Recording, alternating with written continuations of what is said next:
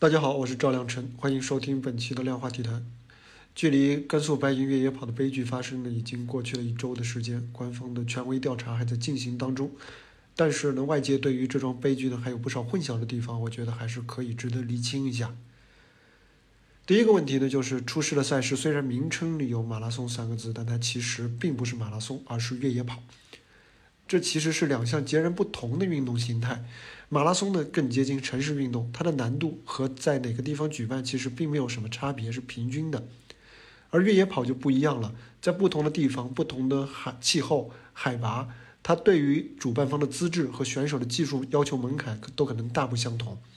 甚至呢，像这届赛事当中遇难的这个大神级选手梁晶，很多人不知道，此前他都已经在这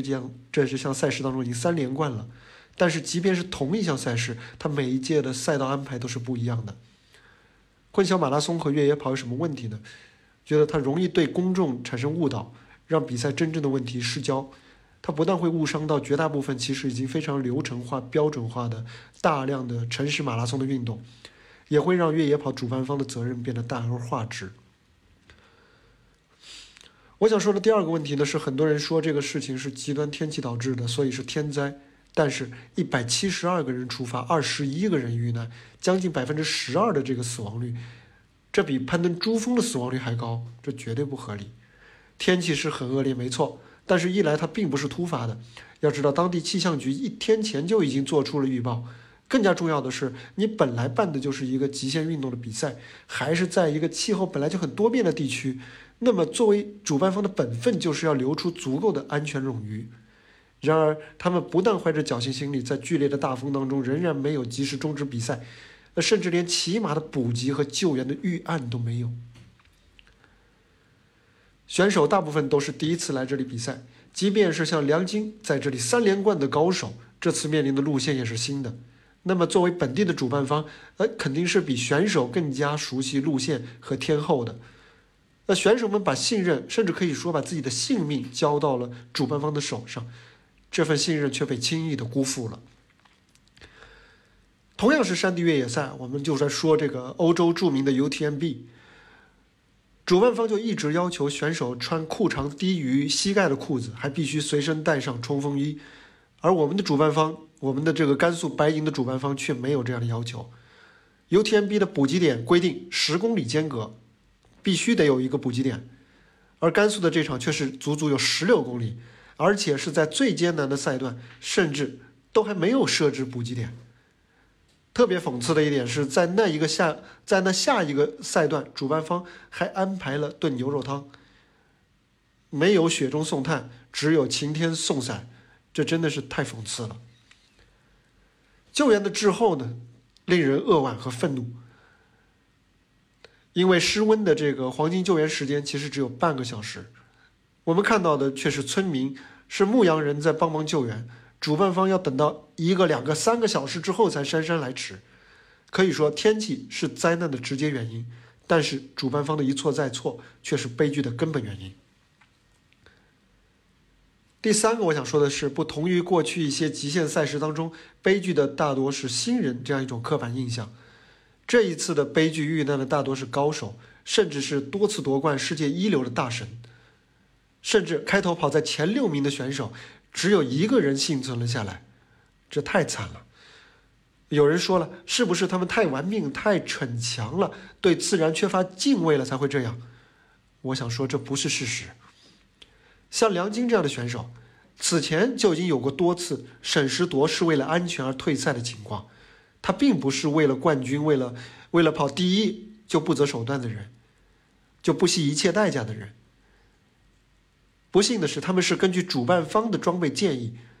最轻装的上阵，用最快的速度就来到了最困难、最缺乏补给也最进退两难的赛段，恰恰在那里遇到了突发的天气。反而是一些相对业余的选手，因为跑得慢，才能够在还能够放弃的赛段退赛。说到这里，我想起了一位著名的英国作家关于登山运动的著作《心向群山》。他在这本书当中提到，登山者的原始驱动力当中包括一点，就是克服恐惧和由此带来的满足感。但是书中也提到了，和很多人的认知不同的是，登山者所克服的这个所指的，他在这里所指的一个克服，并不只是说完成登山，也包括成功的撤退和适时的放弃。所以说我觉得我们不要用刻板印象去评价专业的登山者，冒险确实可以带来肾上腺素的飙升，但是他们不是不知进退，不是盲目挑战极限的莽夫，这也是我觉得特别唏嘘的一点。知己知彼是一个理想的状态，但是现实却是什么？却是选手和主办方之间存在着严重的信息不对称。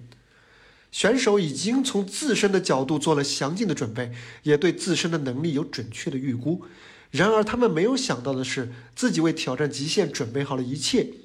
然而他们的极限却迎头撞到了一些业余的可怕的赛事主办者的下限。结果呢，他们连及时退出的机会都没有。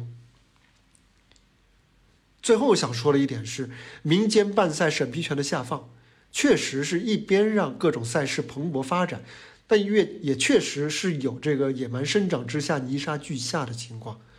这次的悲剧毫无疑问是非常非常惨痛的，足以对整个行业敲响沉重的警钟。